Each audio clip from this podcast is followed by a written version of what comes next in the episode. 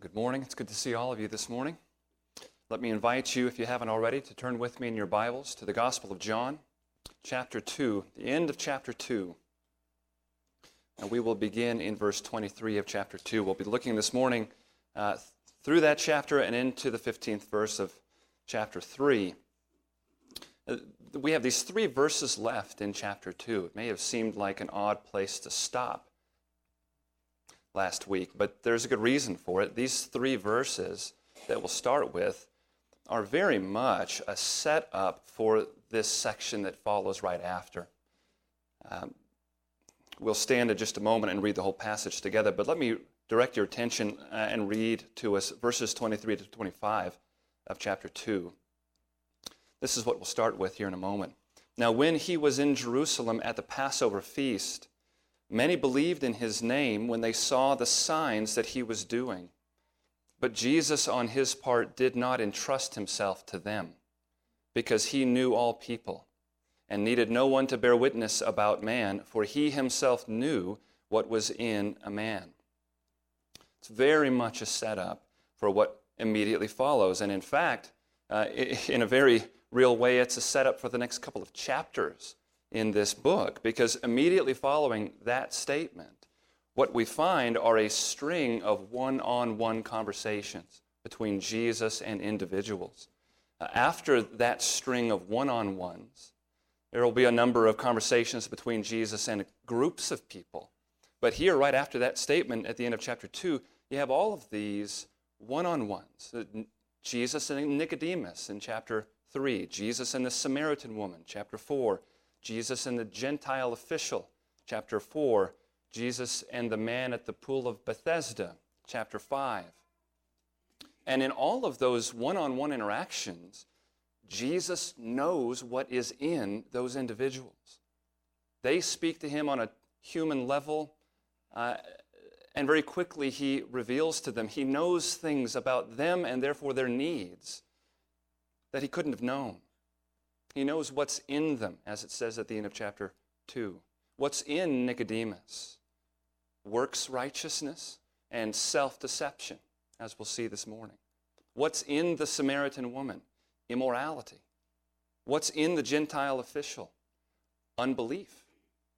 What's in the man at the pool in Bethesda? Superstition. He knows what's in them.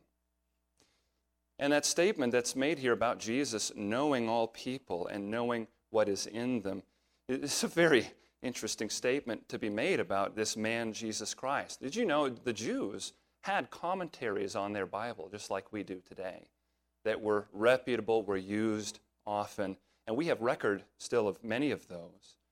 Uh, in one of their commentaries on the book of Exodus, for example, there's this great list there uh, that that author names of seven things that are hidden from man. Uh, and in that list are things like this the day of one's death is hidden from man. There's very, a lot of wisdom in this list.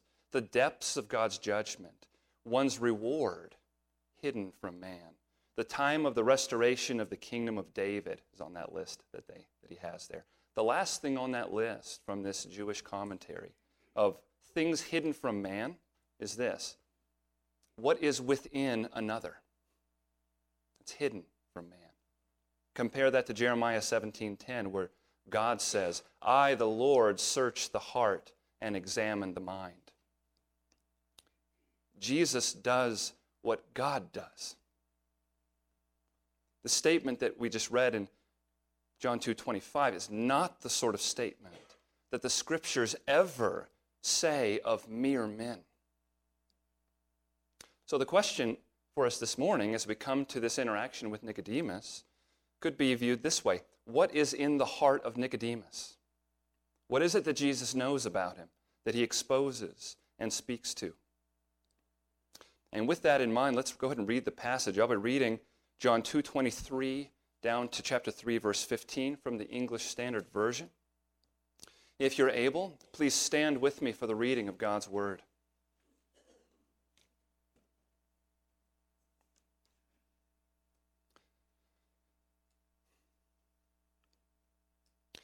Now, when he was in Jerusalem at the Passover feast, many believed in his name when they saw the signs that he was doing. But Jesus, on his part, did not entrust himself to them because he knew all people and needed no one to bear witness about man, for he himself knew what was in man. Now there was a man of the Pharisees named Nicodemus, a ruler of the Jews. This man came to Jesus by night and said to him, Rabbi, we know that you are a teacher come from God, for no one can do these signs that you do unless God is with him. Jesus answered him, Truly, truly, I say to you, unless one is born again, he cannot see the kingdom of God. Nicodemus said to him, How can a man be born when he is old? Can he enter a second time into his mother's womb and be born? Jesus answered, Truly, truly, I say to you, unless one is born of water and spirit, he cannot enter the kingdom of God.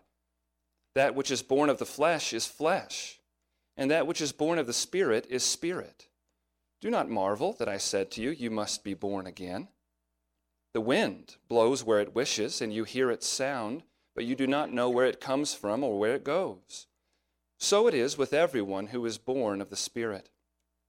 Nicodemus said to him, How can these things be? Jesus answered him, Are you the teacher of Israel, and yet you do not understand these things? Truly, truly, I say to you, we speak of what we know and bear witness to what we have seen, but you do not receive our testimony. If I have told you earthly things and you do not believe, how can you believe if I tell you heavenly things? No one has ascended into heaven except he who descended from heaven, the Son of Man. And as Moses lifted up the serpent in the wilderness, so must the Son of Man be lifted up, that whoever believes in him may have eternal life. This is the word of the Lord. Please be seated. Nicodemus is one of these people that Jesus knows from the inside out. It's evident even in the way that the Apostle John has written this. At the end of uh, verse 2, in that final chapter, twice John uses the word man, anthropos. And then in verse 1, he says, Now there was a man of the Pharisees. I tried to read it in a way that even brought that out. Uh, chapter 3 also starts with a connective conjunction, showing there's a link between the end of chapter 2 and this start of chapter 3. So, what that means then is Nicodemus is exhibit A of the statement that was just made about the Lord Jesus Christ.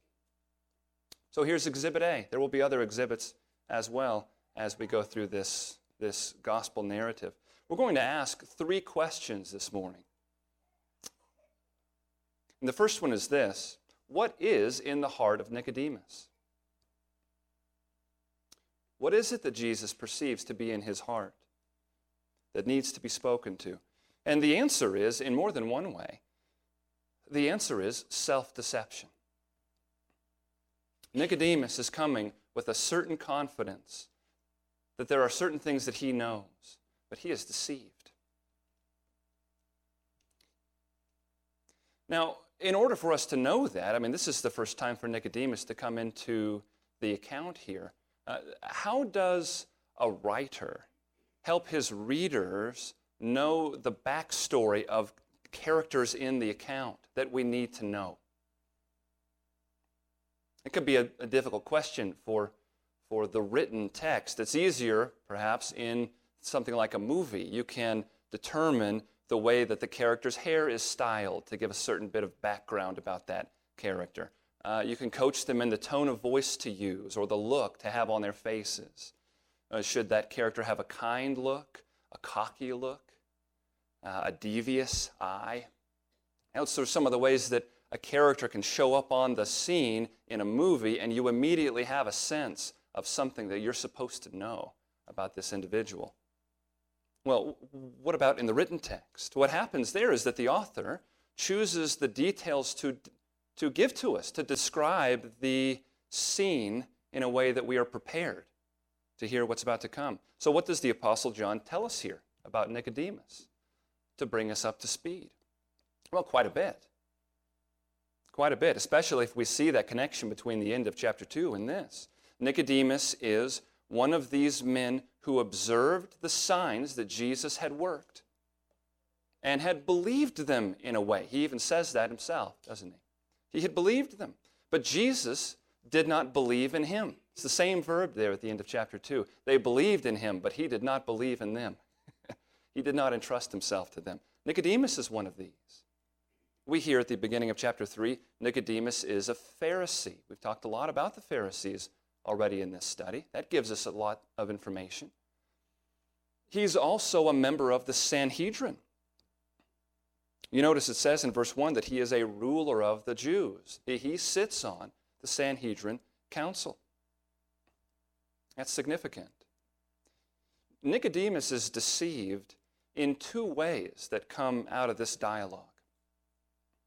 First, he's deceived in terms of his own reception and perception of Jesus. He comes to him, comes to him by night, which is significant in itself. At the end of this book, it's going to speak about Nicodemus again, and it's going to use that as a designation. Nicodemus, the one who came to Jesus by night, way back in early chapter 3. That's not insignificant. He comes to Jesus speaking for some group, probably a group, perhaps among the Pharisee party, and he comes bearing gifts, the gifts of compliments. Verse 1 Now there was a man of the Pharisees named Nicodemus, a ruler of the Jews. This man came to Jesus by night and said to him, Rabbi, we know that you are a teacher come from God, for no one can do these signs that you do unless God is with him. Here's this ruler of the Jews coming to talk to Jesus, coming with, with terms of respect. It's a big deal. He is what you'd call a big deal, a member of the Sanhedrin. And yet, he, at his status, addresses Jesus with this honorific title, Rabbi. Means even more than he's been called rabbi already by some of the disciples of John the Baptist, and that was respectful. But for a Sanhedrin member to call him by this title uh, means even more. It's a demonstration of respect, clearly. Uh, furthermore, he states the conviction that Jesus is a teacher come from God. This is great. Nice guy.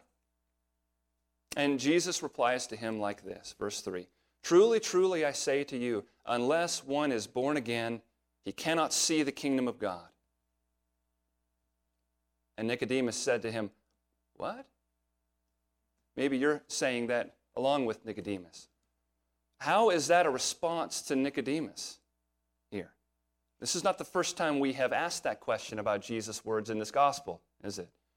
It's not the first time we've felt this. We felt that in what he said to Mary in chapter 2, verse 4. We felt it in the connection he drew between himself and the temple structure in John 2 19. But each time that when we looked at those responses of Jesus, what we saw, what I hope you saw, was that Jesus' response was perfectly appropriate, even to the very things that were being said to him that brought those responses. Perfectly appropriate. It just came from a much broader perspective than his conversation partner had at that particular moment. How is this a response to Nicodemus and to his statement about who Jesus is? I think we're meant to hear in his statement uh, something of a question as well. We know this about you. I'm coming to hear more from you. Who, who are you? Remember, it was the Sanhedrin that sent that group to John the Baptist earlier.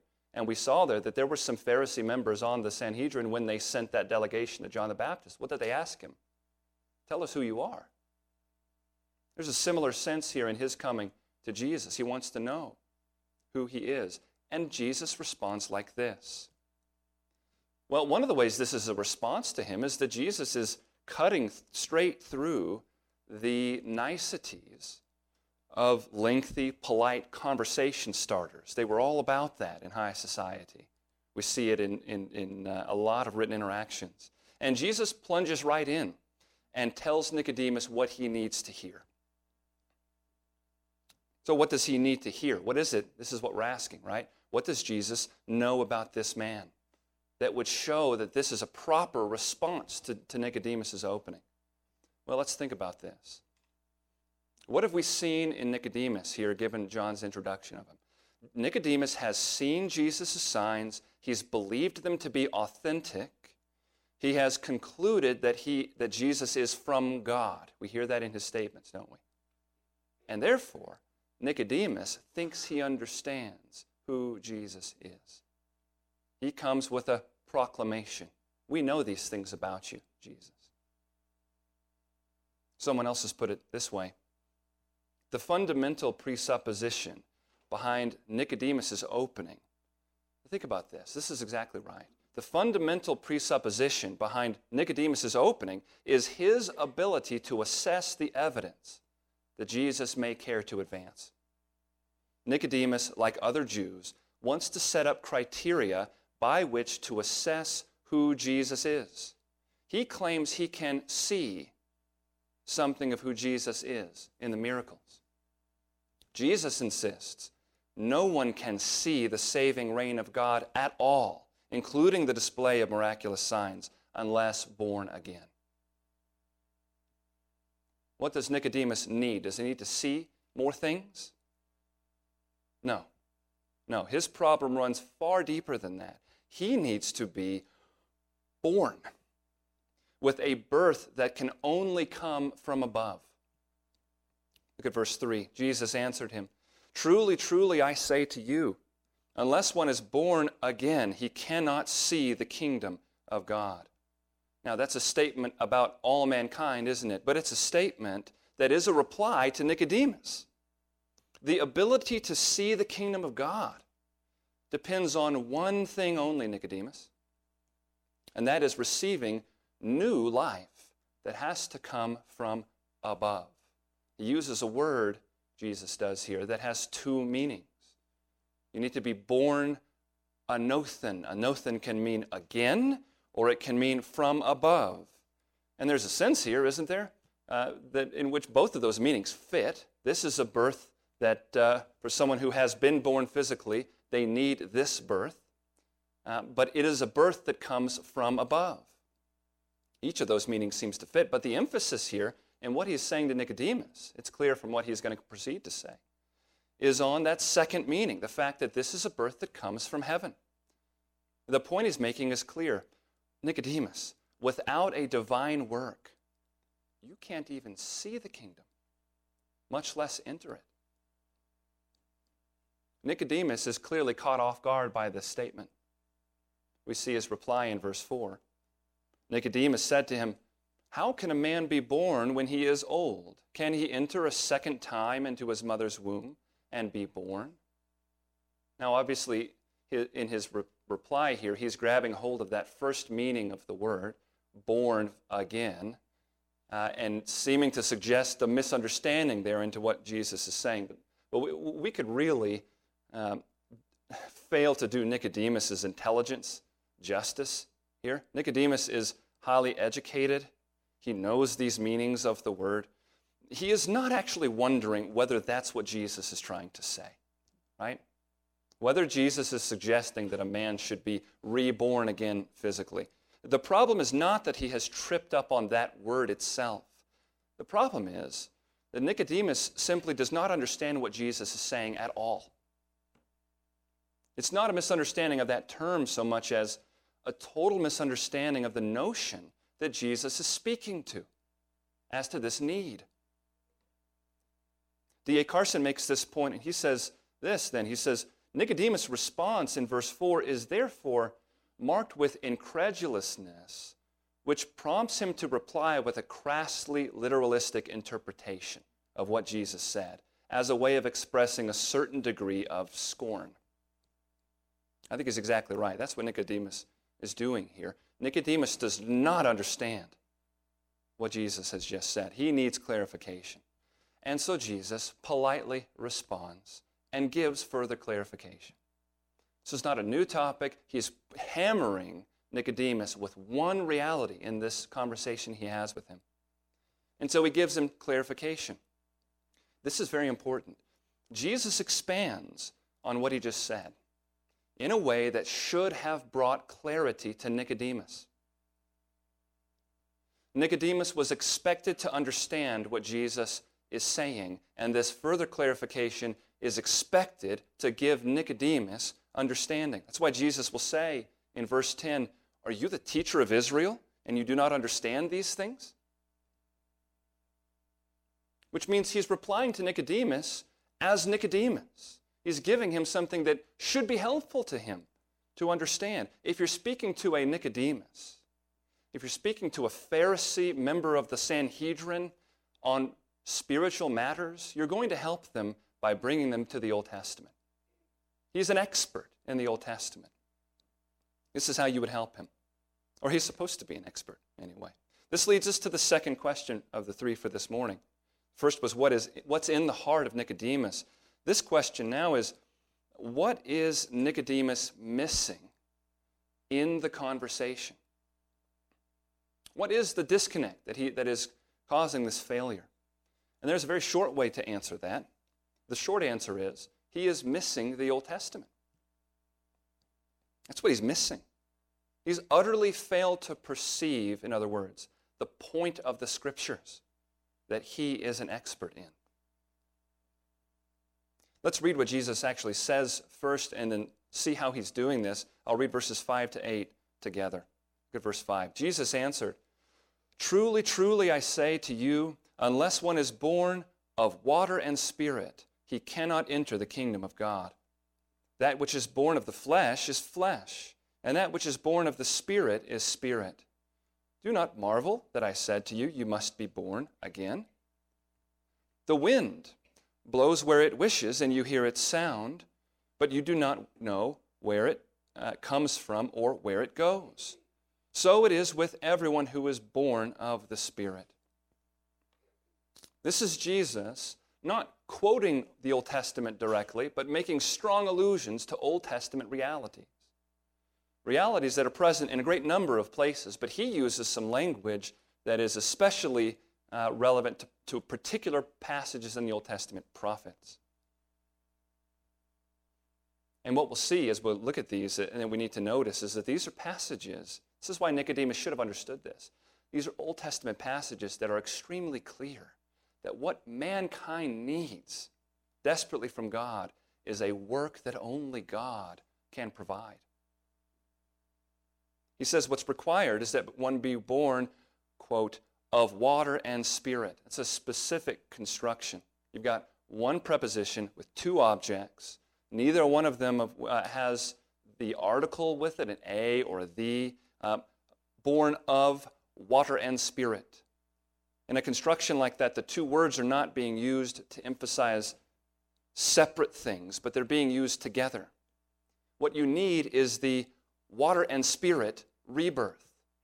It's what you need. So, this is not directly about baptism water, for example. Although I do think there's a symbolic link between what he is pointing at here and the ordinance of baptism that will be in the new covenant. But it seems that what Jesus is doing here is he's alluding in particular back to the book of Ezekiel. And I would ask you to turn with me back there. Find Ezekiel chapter 36. And I want you to see it because I'm going to read several verses. It's easier to follow along if you can see with your eyes. His reference is going to come in verses 25 and following here, but I'd like us to start reading in verse 22. Because I want us to hear the emphasis in these passages on their need for God to act. And on God's emphasis here on the fact that their holiness is going to come via His work and not their work. Ezekiel 36, verse 32. Therefore say to the house of Israel, Thus says the Lord God, It is not for your sake, O house of Israel, that I am about to act but for the sake of my holy name, which you have profaned among the nations, to which you came. And I will vindicate the holiness of my great name, which has been profaned among the nations, and which you have profaned among them.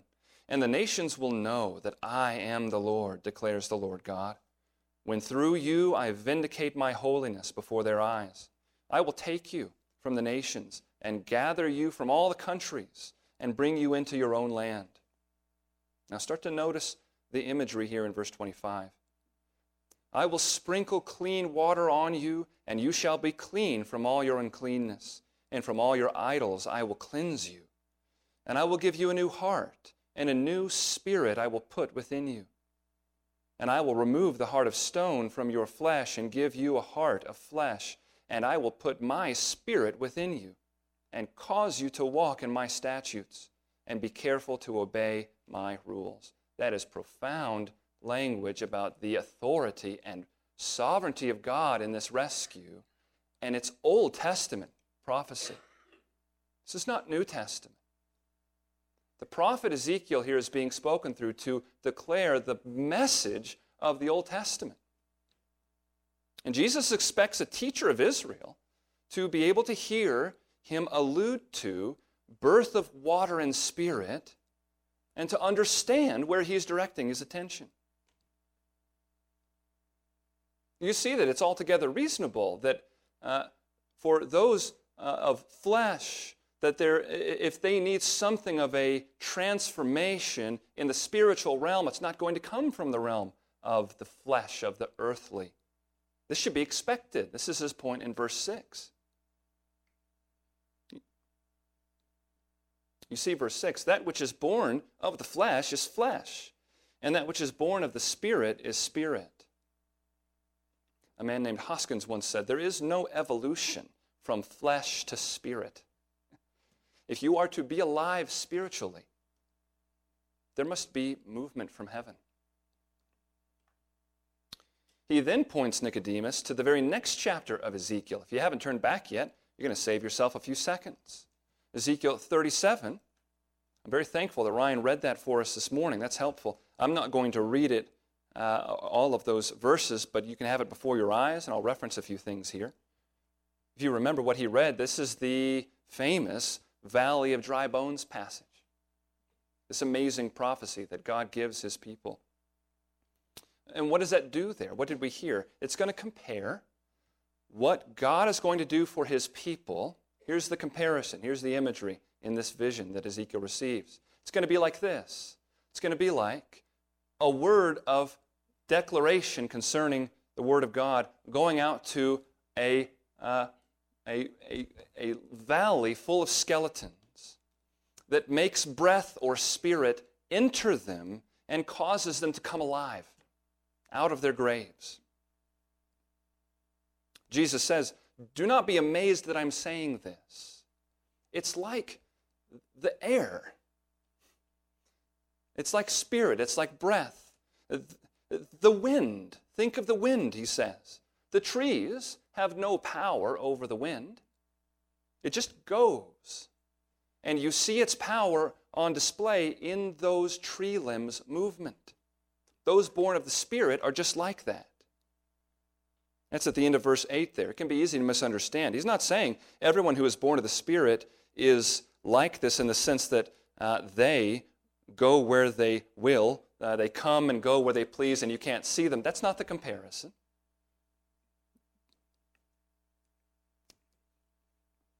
It wouldn't be, make any sense at all. It's speaking about the relationship between the two. Let's keep thinking about this for a moment. You notice that in verse 8 it was the birth he's speaking of was being born again or born from above. Then he spoke of a birth of water and spirit. And now he says in verse 8, those who are born of the Spirit. Do you see how that is what is acted out in Ezekiel chapter 36? A recreation, a rebirth. Those who had died born again by the movement and work of the Spirit. We could take all of this, some of this I think could be a little bit confusing. We could put it in our language fairly easily. I think what we see here in Jesus' response to Nicodemus is this Nicodemus cannot conceive of salvation, of safety before God, not stemming from two places national identity and works righteousness. This is the framework that he is thinking in, that works based, holiness was central to the lifestyle of a Pharisee. He cannot conceive of salvation depending entirely upon a free gift from above that is required by all people, even members of the Sanhedrin, no matter who they are. You can't think in terms of those categories. This is the self deception that is inside of Nicodemus. And you think about what that means about Nicodemus. I think this is amazing. that makes him simply a poster child for the sort of spiritual blindness that characterizes all unbelievers, Jew and Gentile. Leon Morris wrote, It is the perennial heresy of the human race to think that by our own efforts we can fit ourselves for the kingdom of God. And that's exactly the way he is thinking. He can't conceive of it being any other way. He, the Pharisee on the Sanhedrin, is a perfect representation of the state of natural man. You know, natural man can stomach a lot of things. Even miraculous, mighty works can be stomached. Nicodemus saw miraculous things and said, That's authentic.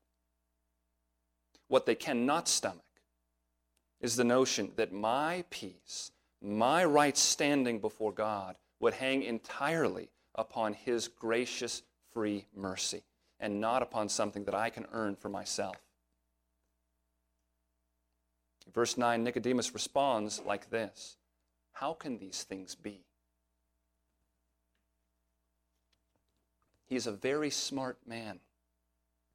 He is not confused about the nature of how wind works. That's not what he is asking about. His mind is blown as to the notion of the implications of what Jesus is saying. That just as much as a tree branch depends on the wind to make it shake, just that much does a person's entrance into God's kingdom hang upon God's free choice and mercy. The movement of the Spirit where it wills.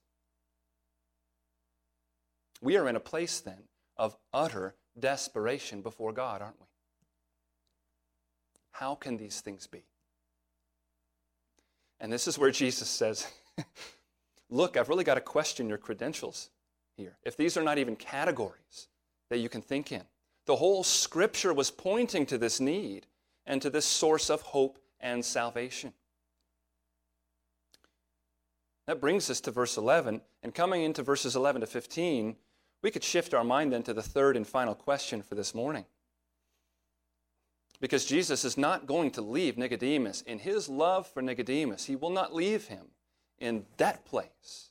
He has more for him. So here's the final question for this text What does Nicodemus need to do?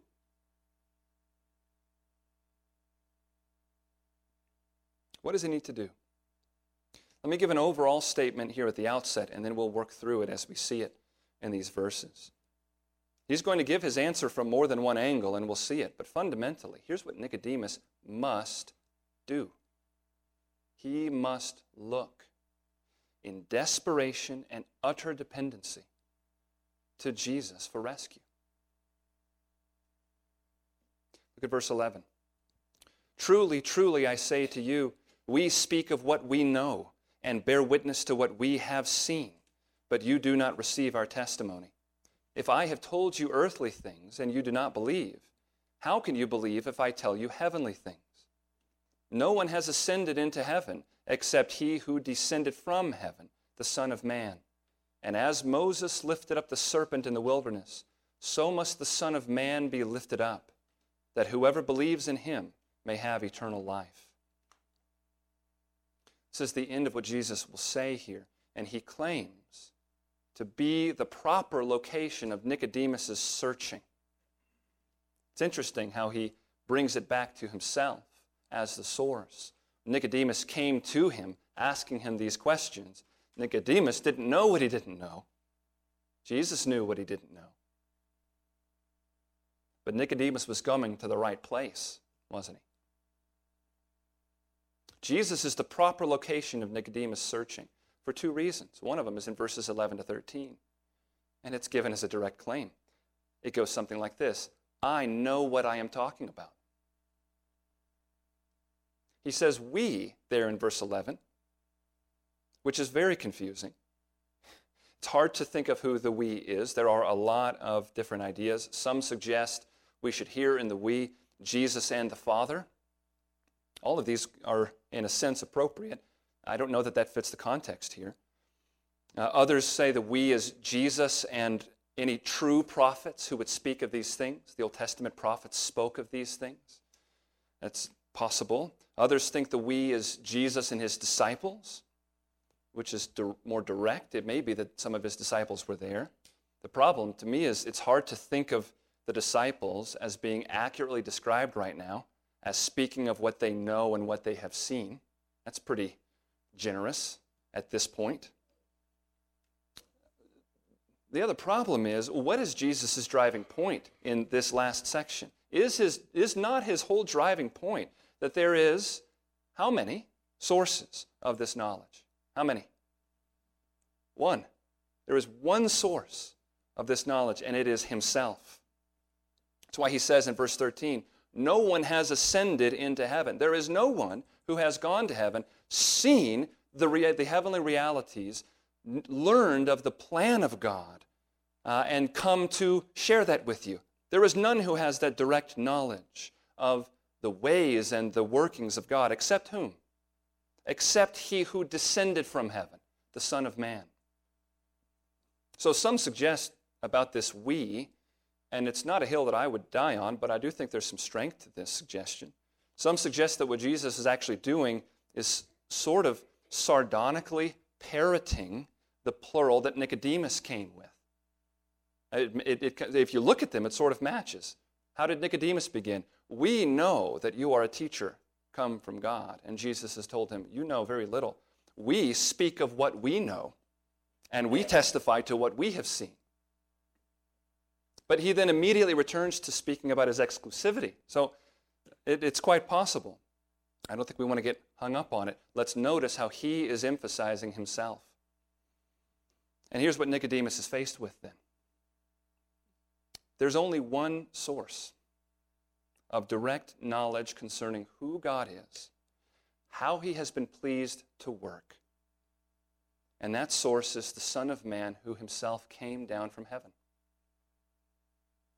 And frankly, Nicodemus, if you don't believe when I tell you about how things work here on earth, you notice these things he's told Nicodemus in verse 12 are earthly things. if you don't believe when I tell you these things, these are the things which are happening on earth and really which are elementary to kingdom teaching. There's much more to be taught. You're not ready for it. If you don't believe this, how will you believe when I tell you more? So, Jesus is the proper location of Nicodemus searching because only he grants access to the knowledge of the ways, works, plans of God. He's also the proper location of Nicodemus' searching, according to verses 14 and 15, because if you don't look to him,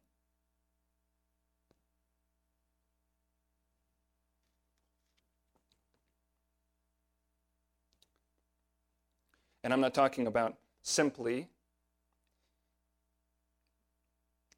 he almost changes the subject here, doesn't he? We're not talking anymore about looking to him for information. If you don't look to him for life itself, for your life, you are going to perish.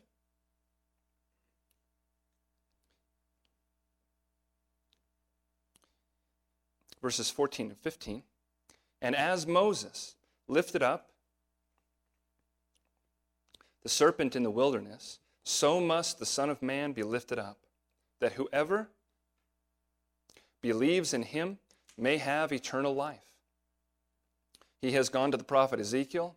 Now he goes into Old Testament narrative. He goes into the book of Numbers, chapter 21. You remember the story in Numbers 21? It's amazing. It's pretty bizarre in its context. The people of Israel are in the wilderness, they are grumbling against God, and God judges them by sending poisonous snakes among them to bite them and to kill them. Numbers 21 6 says, Many people died from this judgment. And God commands, when they cry out and ask for help, God commands Moses to make an image of a poisonous snake and raise it up on a pole. And anyone who's been bitten and who's dying of that snake bite, if they choose to look in faith to that model of a snake for rescue, they will live. And they do, and they do. What is Jesus saying to Nicodemus? And my friends, what is Jesus saying to us this morning? All the rest of what we've seen this morning is certainly true. You come to Jesus to learn about God. You come to Jesus to know truth. But look, if you don't come to Him, you lose out on much more than simply truth. If you don't come to Him, you die. You die. And that's right where the parallel between Jesus and the model snake sort of ends. It's right where we see the typological fulfillment come in Jesus here. That model snake in Numbers 21, what kind of life did it give? It saved from what kind of death? It cured snake poison. That's what it did. It cured snake poison. It maintained a physical life a little while longer. It did exactly nothing in granting eternal life, did it? Not one thing. Therein lies the typological heightening. Looking to Jesus, does that save you out of the clutches of temporal, physical needs and suffering? Eventually, but not immediately. What about physical death? Does it save you from going through the experience of physical death? No. No, it does way, way more than that. Looking to the crucified Lord Jesus produces what is elsewhere characterized as taking a man who's dying of thirst and creating a river of water inside of him so that he might never be thirsty again. It gives rescue from everlasting death from what the book of Revelation will call the second death. Revelation 2:11, the one who conquers will not be hurt by the second death.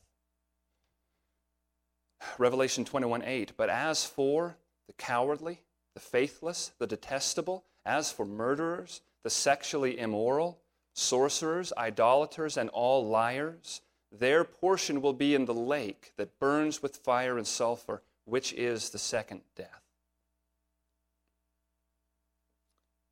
Verse 15 So must the Son of Man be lifted up, that whoever believes in him may have eternal life.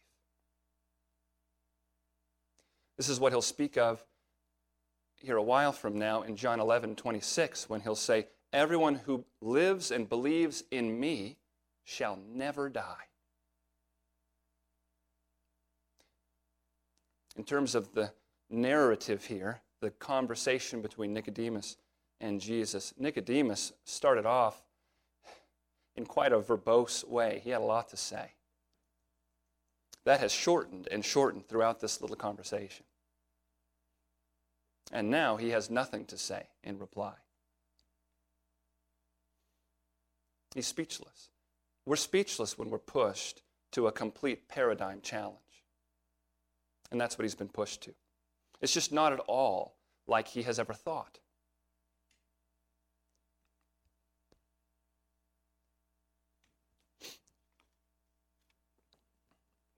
He had plans, he had confidences, he had reasons to boast. And Jesus has said, If any of that is not rooted in me, it profits you nothing. Nicodemus, you're dying of the serpent's poison.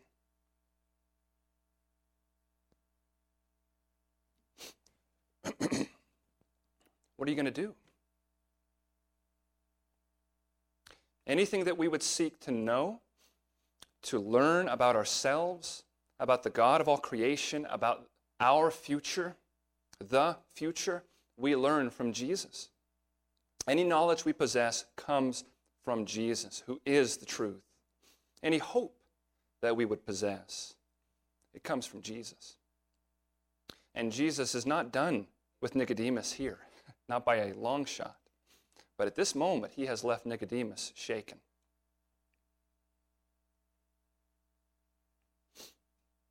And the blessing for us to recognize this morning, my friends, is that what Nicodemus failed to see in his context is on clear display for us in our context. It was there in the Old Testament to be seen, but it was shadowy. It was there in sign and symbol. In Christ and in His new covenant, we do not live and know and trust by sign and shadow. The substance has come and presented Himself before us. Christ Jesus has been put on display to be seen and trusted in and looked to for life. Just listen to what we now have clearly presented before our eyes. The very necessities that Nicodemus responded to with, How can these things be? are, for those who know and love the gospel, they're simply a matter of course. I'll read Titus chapter 3, verses 3 to 7. Listen to what is now on full display for us to know and rejoice in and rest in. Paul writes this For we ourselves were once foolish, disobedient, led astray, slaves to various passions and pleasures, passing our days in malice and envy, hated by others, and hating one another. But when the goodness and loving kindness of God our Savior appeared, He saved us, not because of works done by us in righteousness, but according to His own mercy by the washing of regeneration and renewal of the Holy Spirit. You hear what Jesus is getting across to Nicodemus? Whom he poured out on us richly through Jesus Christ our Savior, so that, being justified by his grace, we might become heirs according to the hope of eternal life. Jesus was giving the gospel to Nicodemus. Are you relieved this morning that the gospel message does not change? That the message that he was giving of life to Nicodemus is the same message for us to believe in and rest in and rejoice in. It's the message of forgiveness of sins, hope for the hopeless, those who have rebelled against God, hopeless, except for the hope that He has given. If you don't know whether the Lord has forgiven your sins this morning,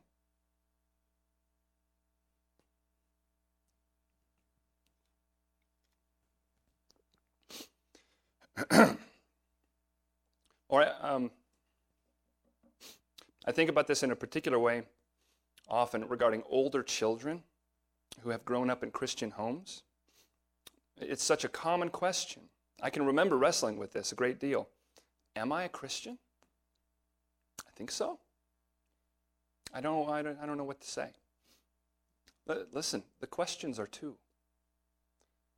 Has God shown you that you are bad? That your sin is an awful, awful thing? Have you become frightened by the realization of what your sin deserves? Has He shown you that?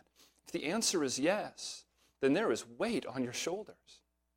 And there is fear that is rightly produced by that. And then the other question is where do you look for rescue? Is there only despair? Is there no hope? Is it time to get creative and try harder? Or when God says in His Word that there is one Savior given to men, do I take him at his word? Is it enough for me that that's what he has said? God has raised up his son on a pole.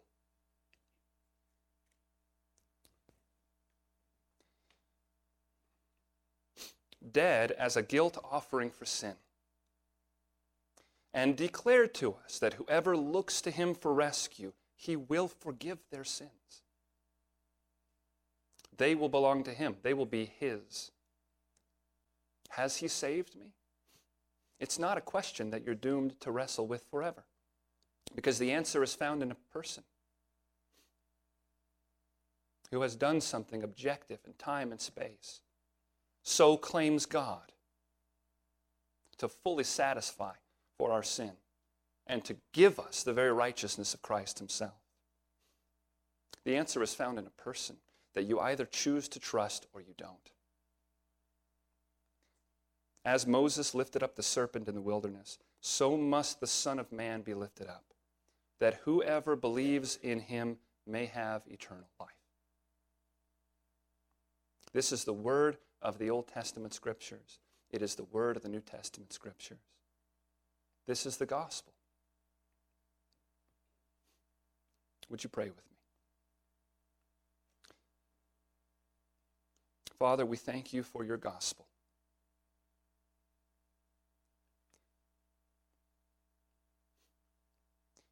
That word means good news, and it is good news indeed. Lord, we pray that you would, for your children here this morning, that you would only renew the great humility and lowness that is fitting when we realize how utterly undeserving we are of your grace and how utterly helpless we are apart from your grace.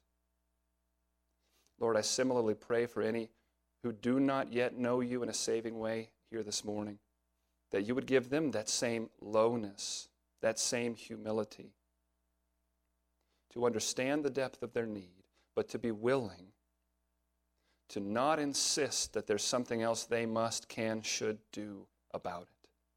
You demand that we come to you with empty hands, admitting our need and admitting the utter sufficiency of Jesus' work.